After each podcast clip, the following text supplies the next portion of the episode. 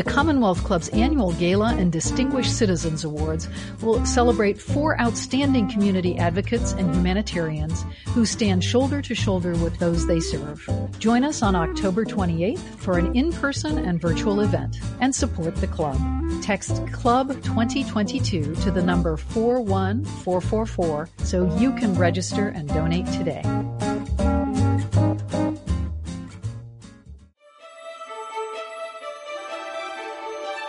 Thank you for joining us for another podcast from the Commonwealth Club. Welcome, everyone. So, tonight, what we're going to do is we have Steve Mochtiger and the Hatzfeld Quintet, and we are all set to enjoy something about Mozart. We're, first, we're going to learn about the quintet, and then we're going to enjoy the whole quintet straight through. So, Steve Mochtiger, thank you very much for bringing this to us. George got me into this about 13 years ago when he called me and told me about his Monday night philosophy series at the Commonwealth Club. He invited me to do a presentation and said there were only two conditions. The presentation must have a philosophical aspect and it must include a musical performance. So we immediately agreed on a topic. Can purely instrumental music express philosophical concepts without words? When the agreed upon Monday night arrived, my colleagues and I performed two movements from Mozart's clarinet quintet. The slow movement was especially affecting, but I had no way of connecting it to philosophy except for the intrinsic beauty of the music itself. Nevertheless, George invited me back for another try. And this time I decided to explore Mozart's famous string quintet in G minor. During my research, something caught my attention. A passage in the quintet seemed almost exactly the same as an orchestral passage in Don Giovanni, the opera that Mozart completed just a few months later. In the first scene of the opera, Don Giovanni has just escaped from the bedroom of Donna Anna when he is confronted by her father, the commander of the local regiment. On the spot, the commendatore challenges him to a duel. Don Giovanni reluctantly agrees and promptly dispatches the old man with three strikes of his sword. The orchestra accompanies these three strikes with three of its own. Three upward leaps in the violins combined with three descending chromatic notes in the cellos and basses. We will now hear this passage, played by our first violinist, Monica Gruber, and our cellist, Luella Hasbun.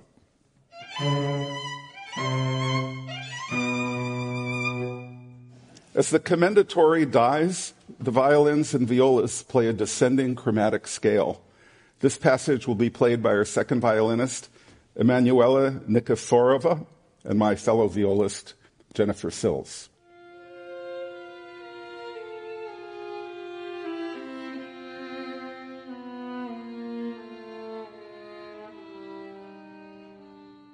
The same musical sequence appears in the G minor string quintet. Toward the end of the first movement, we hear the same three strikes in the first violin and cello as the ones that killed the commendatore. This passage is followed by the same descending chromatic scale as in the opera.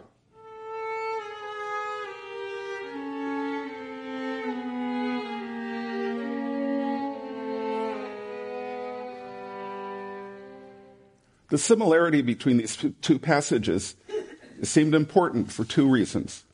First, the quintet seems to be depicting a violent attack that results in the death of the victim.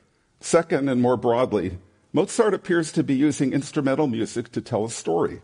If the story contains a lesson or a message, that could be his way of expressing philosophy without words. I consulted the musicological literature to see what, what I could learn about the passages in the quintet. The G minor quintet is one of Mozart's greatest masterpieces, and thousands of words have been written about it. In the scholarly literature, it is invariably described as tragic. Some call it a tragedy. So, this is how some of the critics describe the tragedy of the quintet. By calling it a tragedy, the musicologists are implying that the quintet has a plot, but no one mentions the murder that occurs in bar 234 of the first movement. So I turned to Mozart's correspondence, but his only reference to the quintet was about how, how hard it was to make money from it. I did find one letter, though, in which he wrote that he could express his ideas through music. He wrote, I cannot write poetically. I am not a poet. I cannot arrange my words so artfully that they reflect shadow and light. I am not a painter. I cannot even express my convictions and thoughts through gestures and pantomimes. I am not a dancer, but I can do it with the sounds of music. I am a musician. In another letter, he described how he could use an orchestral passage to stand, to stand for something on stage. He wrote now about Belmont's opera. This is about the um, abduction from the Seraglio. Do you know how he expressed it? The loving, throbbing heart with two violins playing in octaves. And the heaving breast is expressed by a crescendo.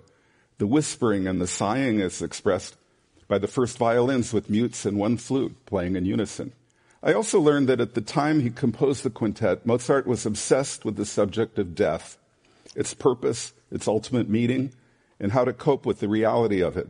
On June 30th, 1787, his friend and favorite violinist, August von Hatzfeld, had died unexpectedly of a pulmonary infection. Mozart was distraught and wrote two letters to his father about it. The first letter was lost, but the second letter, which he wrote after learning that his father was seriously ill, is one of the most famous letters Mozart ever wrote.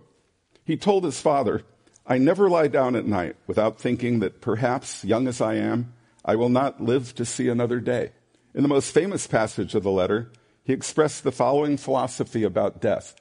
As death is the true and ultimate purpose of our life, I have become so familiar with this true and best friend of mankind that his image is no longer terrifying to me. Instead, it holds much that is soothing and consoling. And I thank my God that he has blessed me with the opportunity to learn to see it as the key to our true happiness. He explained these thoughts were occasioned by the untimely death of my dearest and best friend, von Hatzfeld. He had just turned 31, my age, but I do not grieve for him, only for myself and all those who knew him as well as I did. Mozart was not only obsessed with death when he wrote the quintet, but his career was at a crossroads. A few months earlier, he had finished a spectacular series of piano concertos that brought him fame and fortune in Vienna. But that success was now behind him, and he needed to find new ways to make ends meet. His new comic opera, The Marriage of Figaro, had found limited success in Vienna in 1786 compared with the wild acclaim it received in Prague early in 1787. Frustrated with Vienna, Mozart decided to move to London, but his plans were dashed when his father refused to take care of his two young children. Faced with increasing financial pressures, along with intermittent health problems, he turned to writing small scale works such as chamber music, songs, and solo piano pieces, while Don Giovanni loomed on the horizon. We can't know whether Mozart's circumstances influenced the mood of the quintet or whether he deliberately infused it with the philosophy expressed to his father. But we can examine the music of the quintet and draw conclusions about the story it conveys and the philosophy it implies. That is what I propose to do now. My conclusion is that the critics who call the quintet a tragedy are only partly right. Only the first movement describes a tragedy. It tells the story of a hero who meets a catastrophic fate. The remaining three movements are the community's response to the tragedy of the hero. The quintet as a whole takes on the broad scope of a Homeric epic. Here are the heroes I imagine for the quintet Achilles, the hero of the Iliad, and Odysseus, the hero of the Odyssey, also known as Ulysses to the Romans. The poetry of these epics will help me describe the story that Mozart tells through his music. The first movement is in sonata form, an ideal musical structure for telling a story.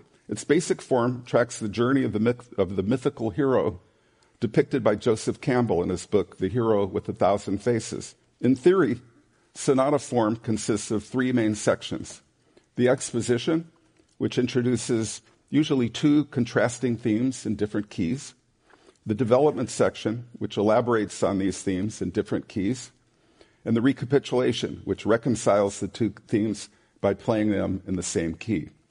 And then there's a coda which is optional, and that ends the movement. And there will be a very important coda in uh, the G minor quintet. In Joseph Campbell's version, the hero's journey is a test of courage and a quest for wisdom.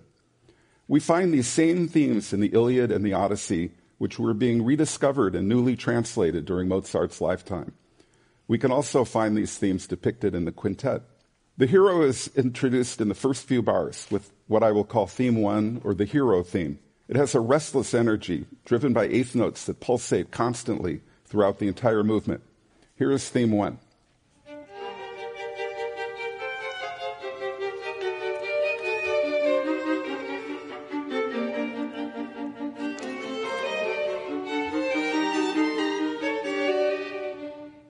This theme consists of several smaller recurring units called motives. The first bar represents the hero. The four notes at the core of this motive are particularly important. Note the phrasing three notes slurred, then one detached. The phrasing is slightly awkward for the player because the last note needs to cover the same amount of bow as the first three without sticking out. As a violin and viola player, Mozart knew about this problem, and he didn't usually write a sequence of four eighth notes this way. Usually he marked it as two notes slurred, then two notes detached. His father even wrote about the challenge of bowing this phrase in his famous treatise on violin playing. One scholar has called this kind of three plus one phrase a limping figure and, and suggested that it alludes to the initiation rituals of the Freemasons. During our performance of the first movement, you will hear this musical symbol of the hero 165 times. I counted them. The second bar is the same phrasing as the first. But instead of a rising triad, which can symbolize aspiration or yearning, the second bar is a descending chromatic line, which, as in Don Giovanni, can represent suffering and death. The third bar is a different phrase, pairs of slurs, which can represent sighing, as Mozart pointed out in the letter we saw earlier. Then in the fifth bar, the hero motive is a descending triad, suggesting dejection, followed by a diminished seventh arpeggio, which can represent warning or danger.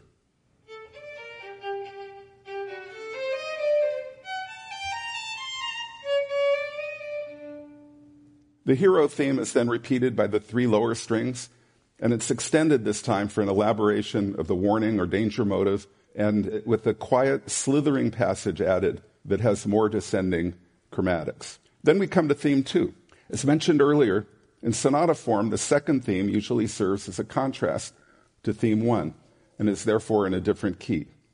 If the movement is in a minor key, the second theme will typically be in the key of the third tone of the scale, called the mediant. In Mozart's other works in G minor, the second theme is therefore in B flat major. But in this case, Mozart departs from the norm and begins theme two in the original or tonic key of G minor, which it occupies for 20 bars before finally moving on to the key of B flat. Let's hear theme two.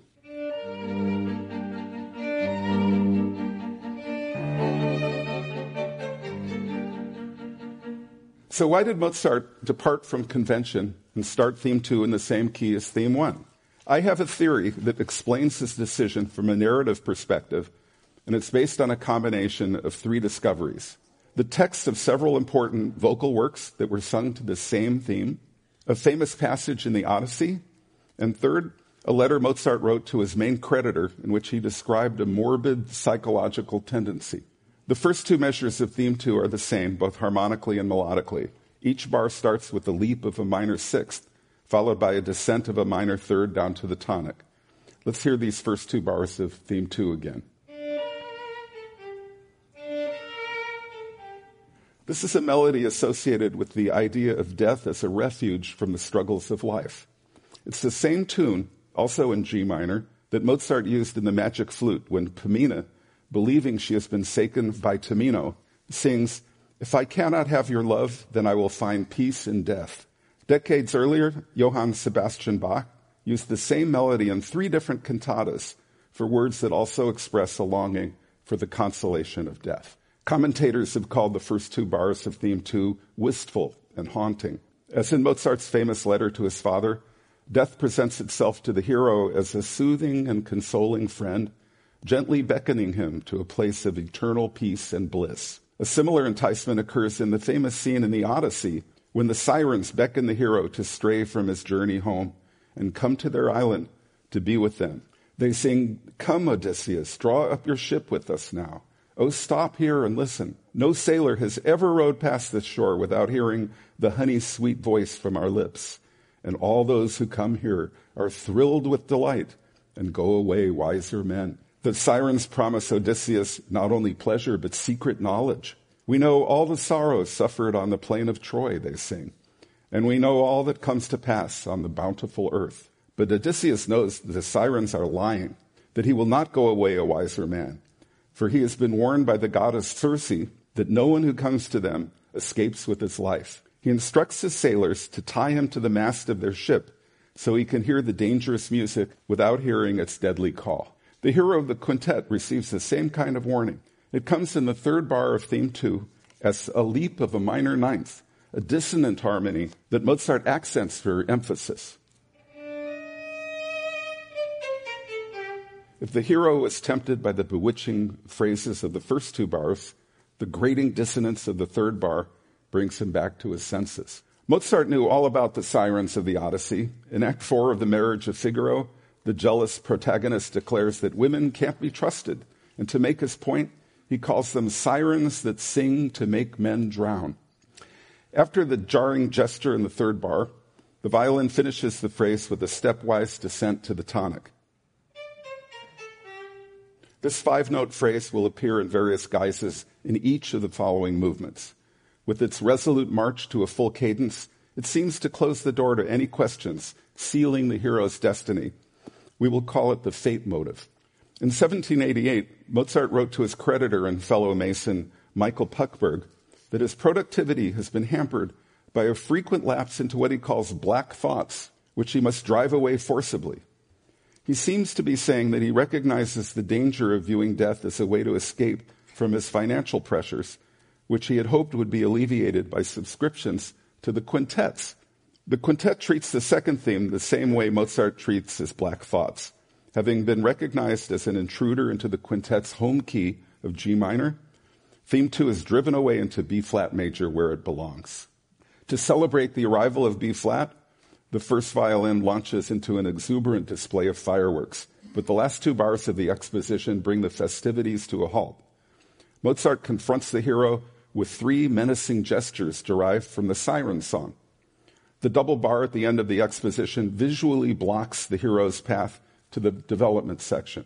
The sign before the double bar is a fermata, a pause that gives the hero time to decide whether to proceed or go home. In the Iliad, Achilles describes the gravity of a, similar, of a similar moment. He says, My mother, Thetis, the sea goddess, she tells me that there are two ways that I might die.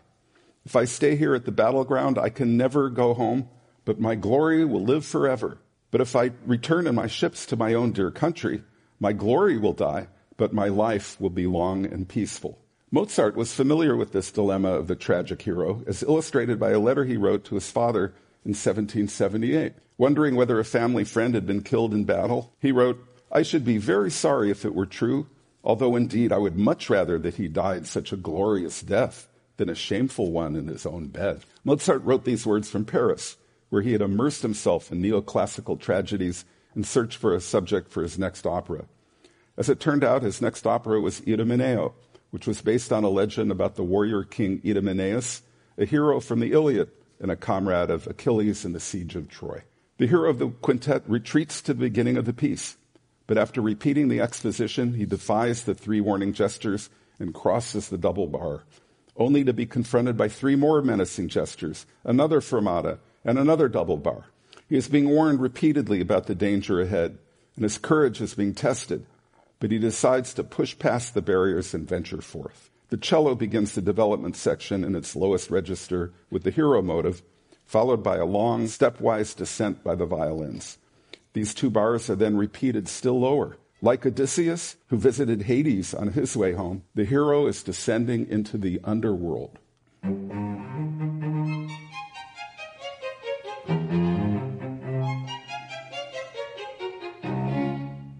After completing his descent, he announces his arrival stops and is confronted by the siren song, which over the course of 19 bars grows into a full throated forte for the first time. After taking the full measure of the world of the dead, the hero returns to the land of the living by tracking a pattern that outlines the fate motive.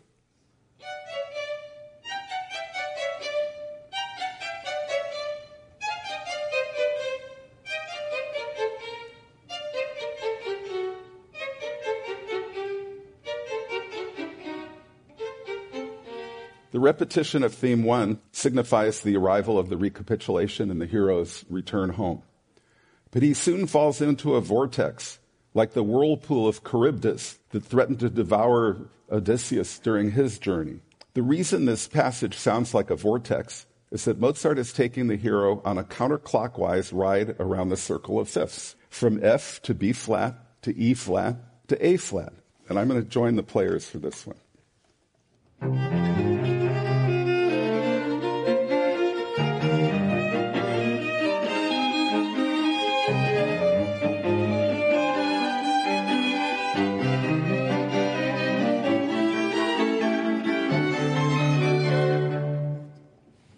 Mozart has symbolically stopped the progress of time. This is a kind of immortality, but it's an unhappy one. The painful juxtaposition of the hero motive and the sighing motive could seemingly go on forever, but the hero is finally released from the vortex and pushed onward to meet his fate. Another, another, double bar represents the final barrier before the coda. After three more menacing gestures, the hero crosses it and meets six more menacing gestures. The last three are fatal, like the three strokes of Don Giovanni's sword, and we hear the same descending chromatic scales that mark the death of the commendatore. The hero is not heard from again until his memorial service in the third movement. The remainder of the first movement is dominated by the song of the sirens, but now without any menacing gestures or sighs. Death has triumphed. Here is how Homer describes the deaths of both Hector, the leader of the Trojans, and Achilles' friend Patroclus in the Iliad. He writes, and the soul, fluttering free from his limbs, goes down into death's house, mourning its destiny. The final bars of the first movement depict the departure of the hero's soul with the musical equivalent of Homer's poetry.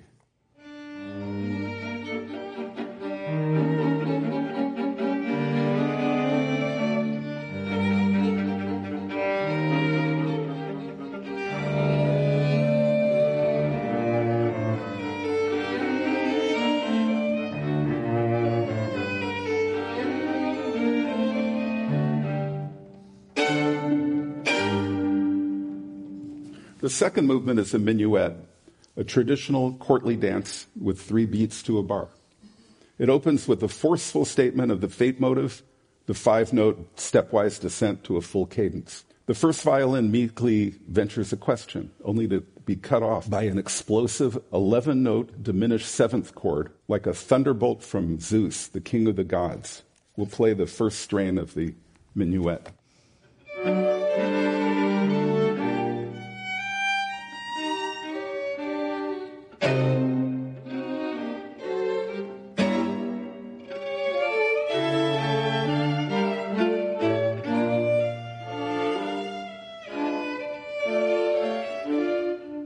The sound of the thunderbolt, the rhythm changes from triple to duple meter, implying the assertion of hierarchical authority onto human affairs. At the end of Don Giovanni, Mozart also launched a huge diminished seventh chord as a thunderbolt of divine intervention. Coming right after the tragedy of the first movement, the violin seems to be asking why the hero was fated to die, only to be admonished that such questions are not allowed.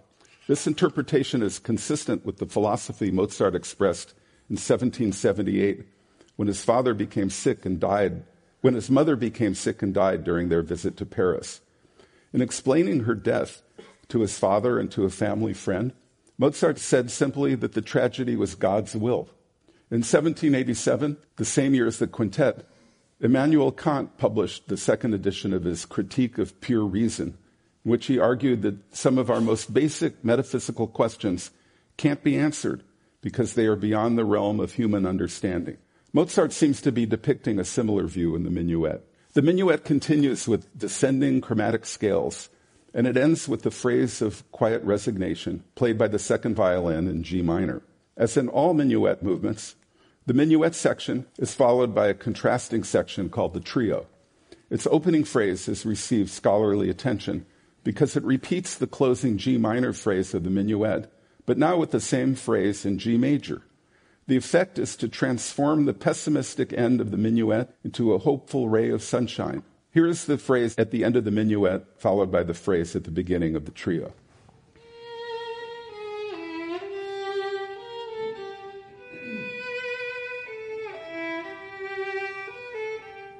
Mozart seems to be saying that a simple change in perspective can be transformational.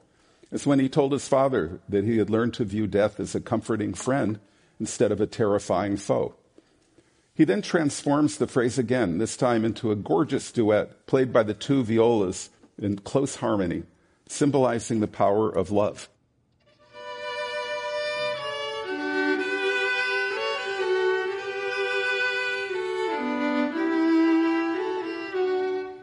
But the structure of the movement requires the return to the, to the minuet with its terrifying thunderbolts and its pessimistic end, ending in a state of despair. The third movement is the hero's memorial service. It's played with mutes and starts with one musicologist calls the hymn topic choral texture, soft dynamics, duple rhythm, and close voicing. We'll play the first four bars.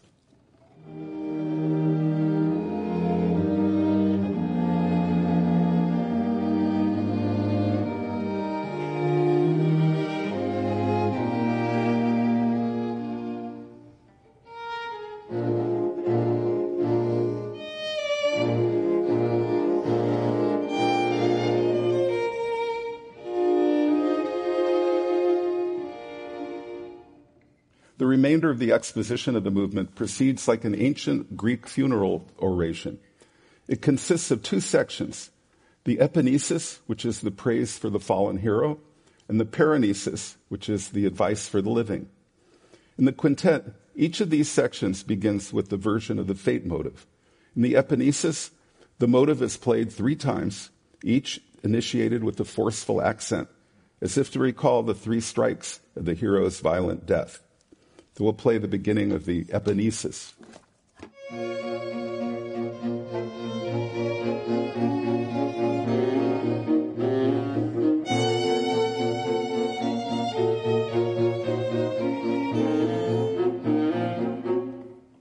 Did you notice the murmuring in the second viola? It's the hero theme, the same theme that we heard 165 times in the first movement. But this time it's only a shadow of, itself. Instead of ascending a fifth to make a triad as it did before, it lacks the strength to rise by more than a minor third. The hero now exists only as a spirit and as a memory. This pathetic reprise of the hero motive recalls the famous passage in the Odyssey when Odysseus visits the spirit of Achilles in Hades. With the help of a magic potion, Odysseus revives his former comrade and tries to cheer him up. He tells him about the trials and tribulations of the living and says, As for you, Achilles, no man ever will be more fortunate. Before, while you were alive, we honored you as an equal with the gods. And now again in this realm, you wield great power among the dead. Therefore, do not be grieved before you are dead, Achilles. But Achilles will have none of it. Illustrious Odysseus, he says, do not speak consolingly to me about death. I would rather be above the earth, a servant to another in the house of a landless man who had little substance than to rule among all the withered dead. The next section, the Paraenesis, is more upbeat. The orator comforts the mourners with the fact that the hero has won honor and glory, and he urges them to prove worthy of his sacrifice. But the emotions the music creates are complex. The first violin now plays the fate motive in a major key, but phrases it with the sadness of the sighing motive, while the other strings accompany it with jaunty upbeats. This is the paraenesis.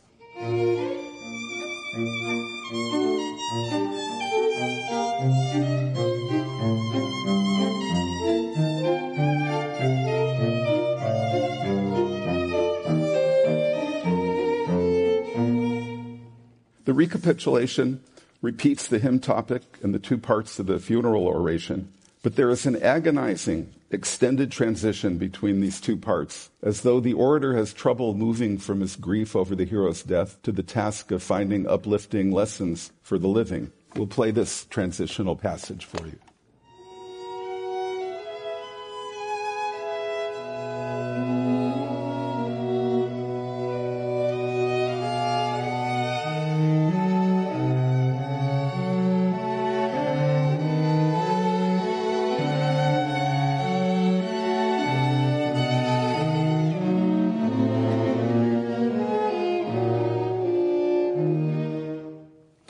Last four, bar, four bars are the coda, a benediction that comforts the mourners and sends them on their way. We'll play the end of the third movement for you now.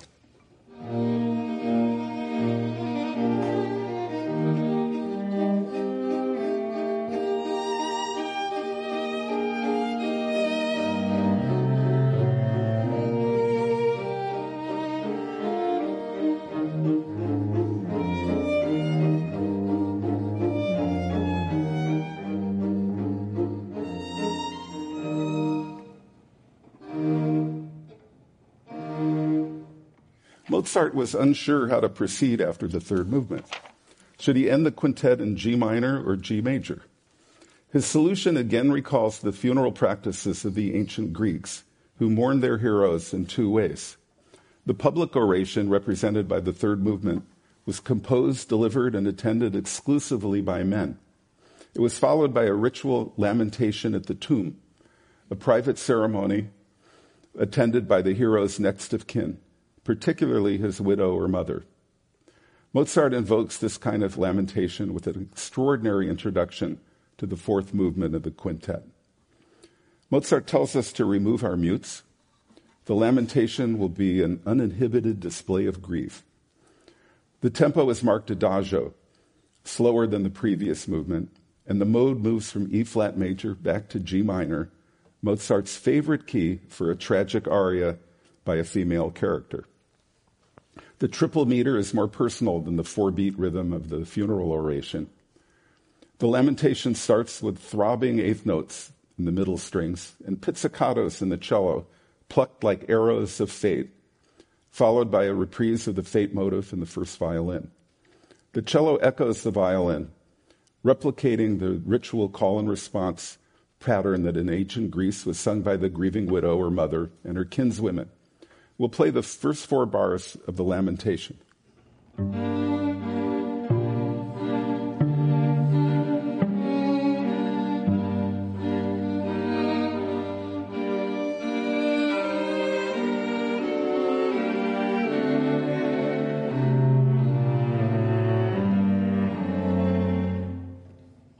The music crescendos to a climax as the violin tracks a descending chromatic scale. We'll play that part for you.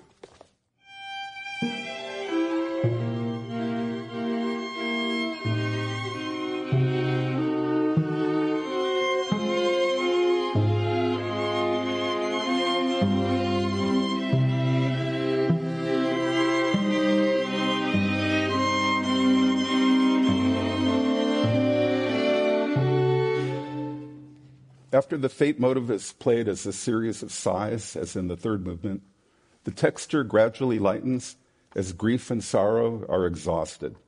The lamentation finally ends with the fate motive played in G major, a key associated with the joys of ordinary life. The remainder of the movement is a rondo in a lively triple meter rhythm that starts in the middle of the bar. This genre of dance movement, of dance music, is called a canary on the dubious theory that it, that it originated in the, in the Canary Islands. A character in a Shakespeare play calls the canary a dance of sprightly fire and motion. In a rondo, the main theme is interspersed with sections called episodes. The main theme of this rondo ends with wild acrobatics in the first violin that seem to disintegrate into breathless laughter. Here is the main theme of the rondo.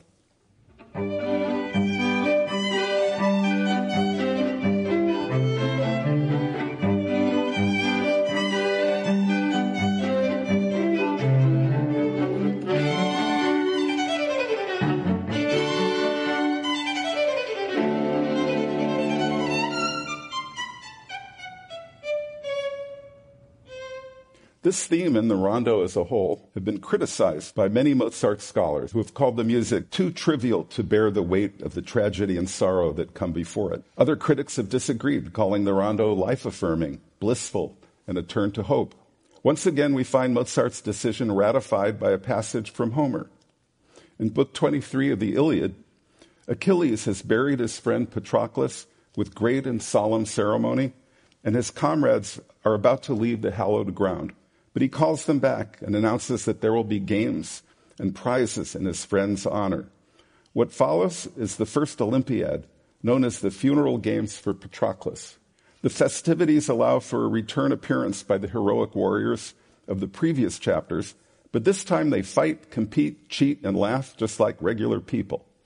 In the same way, the finale of the quintet reprises themes from the previous movements, but slyly transforms them into parodies of their former selves. The most famous parody is in the third episode.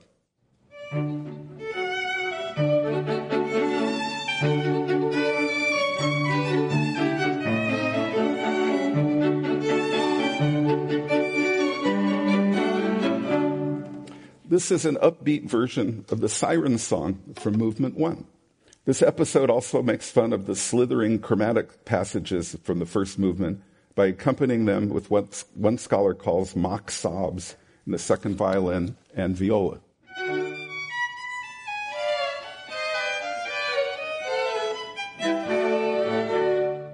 Other parodies are more subtle. The main theme of the opening rondo outlines an arpeggiated G major triad a transformation of the hero theme, which was introduced in the first movement as an arpeggiated triad in G minor. The first episode ends with the parody of the fate motive played by the violin. Is that right? Let's end on the key, on the tonic. Oh, yeah. This phrase is also the subject of the development section. The second part of this episode is a reprise of the love motive from the trio of the minuet, which we will play starting at bar 67.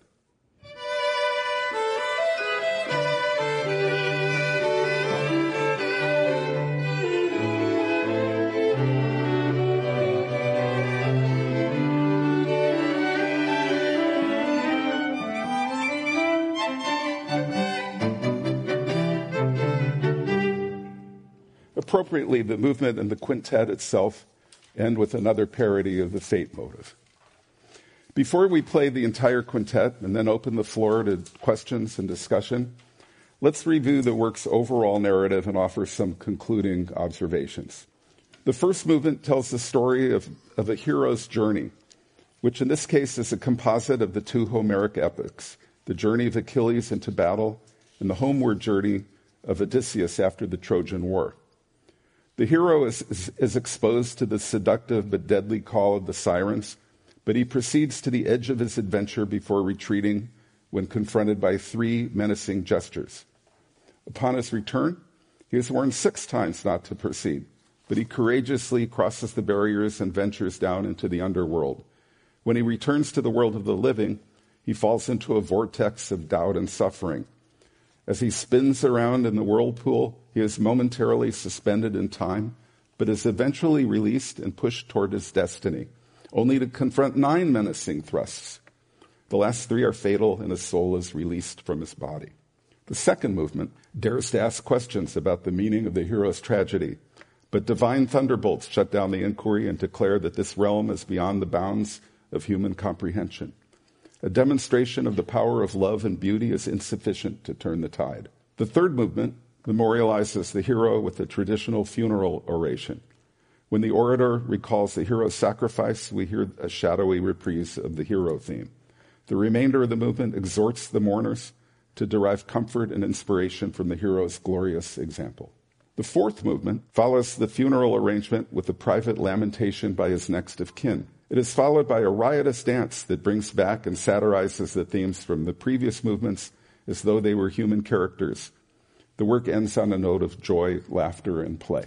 Let's conclude by turning to the question I started with and see what philosophical concepts can be inferred from the music of the quintet. First, the quintet seems obsessed with the concept of fate, what Mozart called God's will.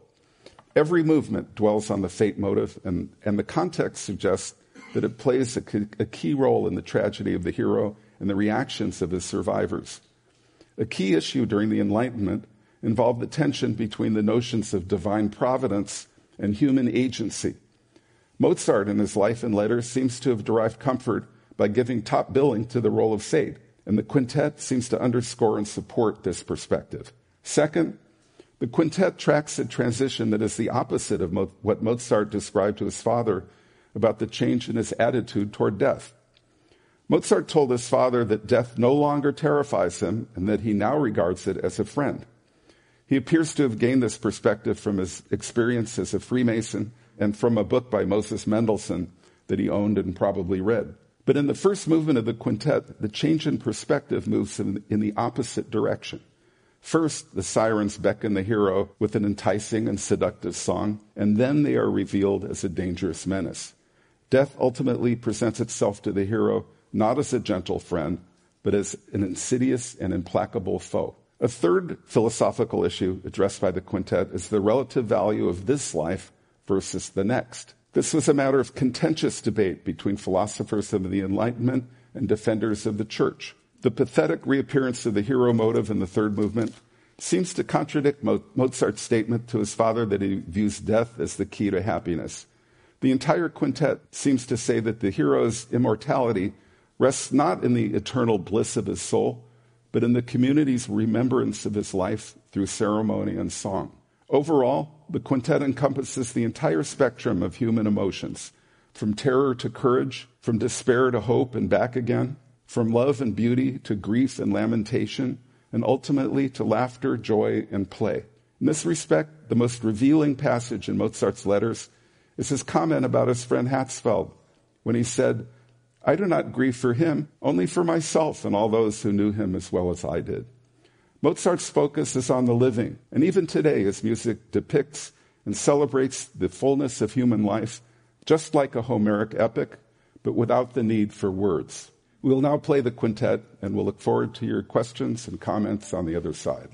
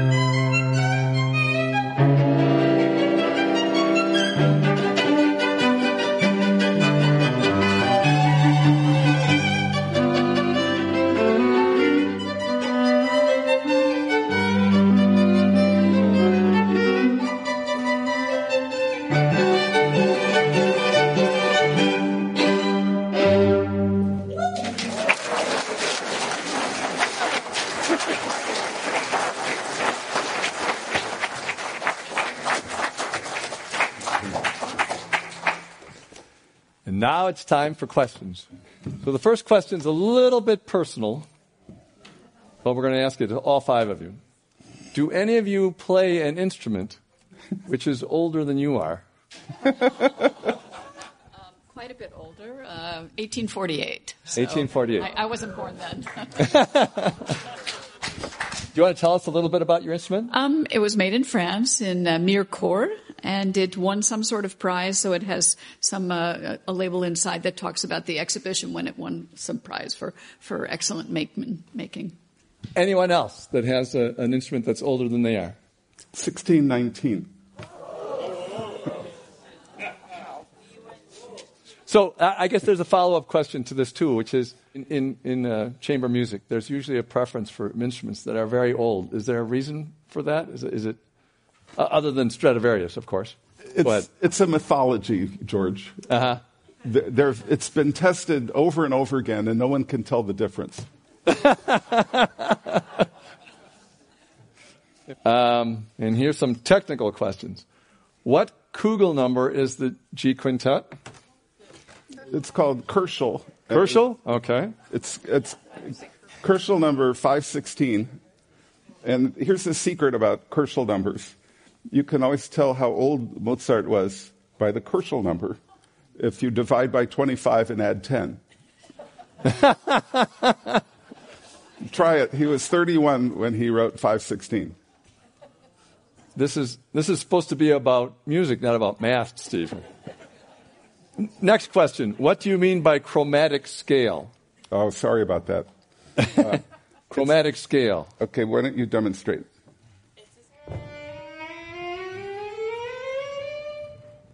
A regular scale in major or minor goes in half and full steps. Uh-huh.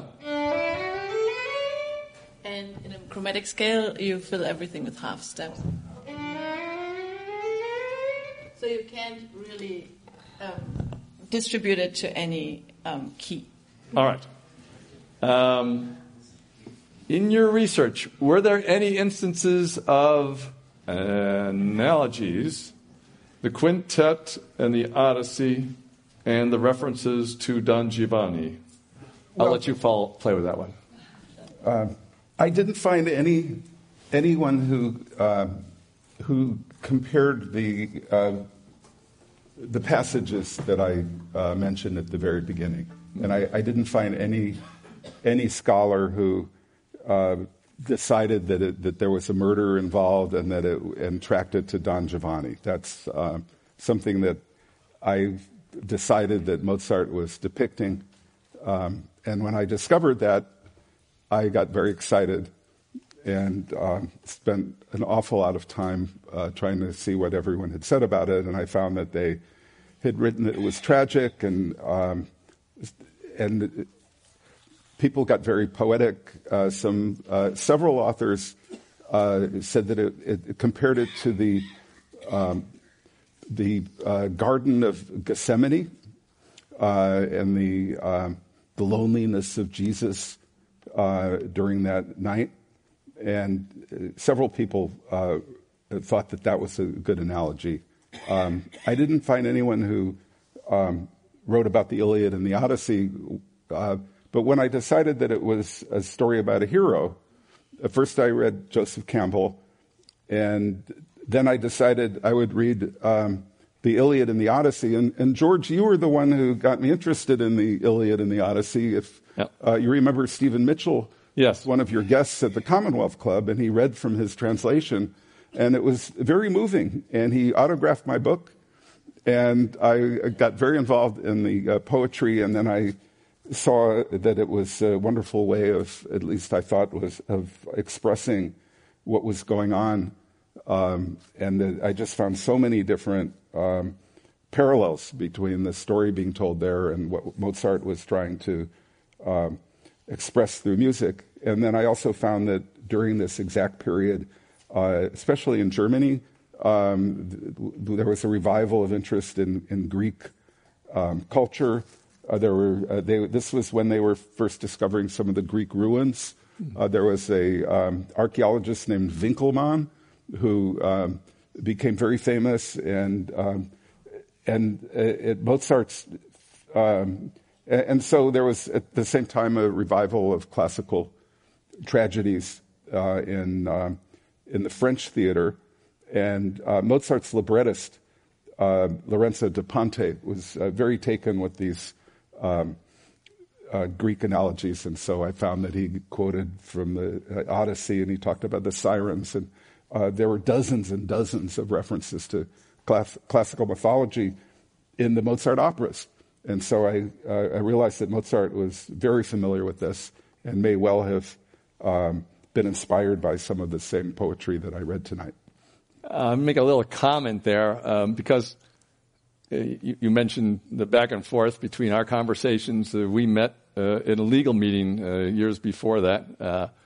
Uh, Charlie and I met uh, working uh, at a law firm, and one wouldn't think that lawyers in their networks would end up creating more civilizi- civilization. uh, but it happens over time, with some exceptions, right? Um, so, uh, another question: What is your favorite work by Mozart? Any besides the string quintet? I think the uh, G minor string quintet. Here's a question. Does Mozart almost always follow very sad pieces with a merry, happy ending? Well, there's a few pieces that he um, ended in the minor key. Uh, the G minor symphony, mm-hmm. uh, he uh, ended in G minor. Uh, the C minor uh, piano concerto number 24, he ended in, um, in the minor key. Uh, this was a, a big decision. Um, most of the, the convention was to end on an upbeat, uh, at the happy uh, ending, but um, he was willing to um, end in, in, the minor key um, when he uh, felt the need. All right. Um, if we knew nothing about the G minor quintet, which nobody in the room can say anymore, would we think it was a tragedy? You'd have to ask the audience. No. Okay. All right. So democracy rules again. We all, we all take a little different piece of this. Um, and now, history question. So, so uh, what's the story of how you came together? Who would like to tell the story? Well, right, um, well. Luella and I met in the uh, Marin Symphony many, many years ago. And uh, we've been playing chamber music together uh, at the Commonwealth Club and uh, other places. Um, so uh, Luella is the rock of the quartet, obviously. and um, but I've known Jennifer even longer. Uh, we uh, met in Aspen as students, um, lo- even a longer time ago.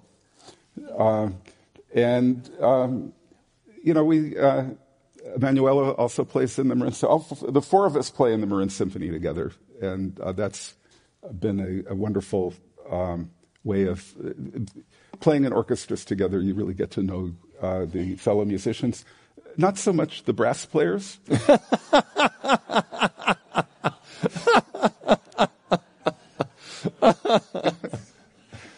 and then we. Uh, they stick to themselves, or you want to explain that? it's funny, but they, they, the players really tend to um, uh, cluster in, in little pods depending on the section they're in. Um, but um, we do have a, a, a, cellist in the orchestra married to a clarinetist in the orchestra, so there is there is that. Uh, is that the idea of diversity, or yeah, that's diversity. okay, uh, a related question: What visual cues do you use to stay in sync when playing? It's mostly listening and rehearsing and uh, watching Monica. so, um, Steve, you, you mentioned at the beginning that you started on this quest 13 years ago and you have written a book about it. Yes, it's been rejected by five different publishers. oh, sorry. so, did you did you feel before you got into this that you would find, uh, you, you mentioned, you, you, you, exaggerated when you talked about that there was, you didn't find any thoughts in the music the, for the first lecture that you gave. But, you know, uh, did you find more and more as you went along that you could uncover more and have you applied it to other music or is it you mainly have focused on this string quartet, quintet? I, have enjoyed finding stories in music. Mm-hmm. And I will say that it's really frowned upon by musicologists, or it was for many years. Mm-hmm. Um, there was there's this concept called absolute music, and there was a fight about it uh, in the mid um, 19th century. Mm-hmm. And um, Wagner was the head of, and Liszt were the proponents of what they called the new music, and they declared that um, absolute music, and that was a pejorative, really didn't mean anything other than the music itself. Um, and the music of the future was uh, the the music that told the stories through the operas, and Liszt wrote various uh, pieces, and that um, so there became a, di- a, dichotomy between absolute music and what was called program music. So Beethoven's Pastoral Symphony is program music. He called it the Pastoral Symphony. He wrote little uh, uh, directions and explanations, and everyone knows what that uh, what the uh, narrative of the Pastoral Symphony is. Mm-hmm. Um, but without a text, it's absolute music, and that was the um, the rule. There was kind of a truce between the followers of um, of Brahms and uh, Beethoven um, on the one hand, who then adopted classical music uh, and turned it uh, from a pejorative into something that they were proud of. Mm-hmm. And so Brahms carried on that mantle. Wagner and Richard Strauss carried on the other. Um, and musicologists really didn't want to get into telling stories or finding stories. Hmm. Uh, Schumann was one who liked to find stories in his music, and he wrote a lot of pieces that were uh, had characteristic narratives.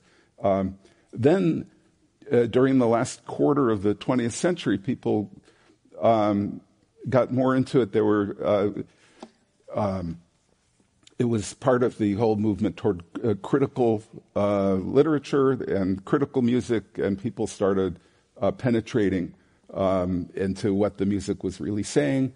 There was a feminist uh, approach to it by a musicologist called Susan McClary, who was very prominent, and there were um, dozens and dozens of articles written about the narratology of music. Uh, and then it kind of got dropped more or less over the past 10 years. Um, but it, since you challenged me to find uh, concepts in uh, absolute music, I, uh, and when I discovered that uh, this had a narrative and a story, um, then I was um, became obsessed with it and read everything I could about it, and um, found a lot of inspiration in the uh, epics of, of, Homer. Well, thank you very much, Steve, and, and the Hartzfeld Quintet. That was wonderful.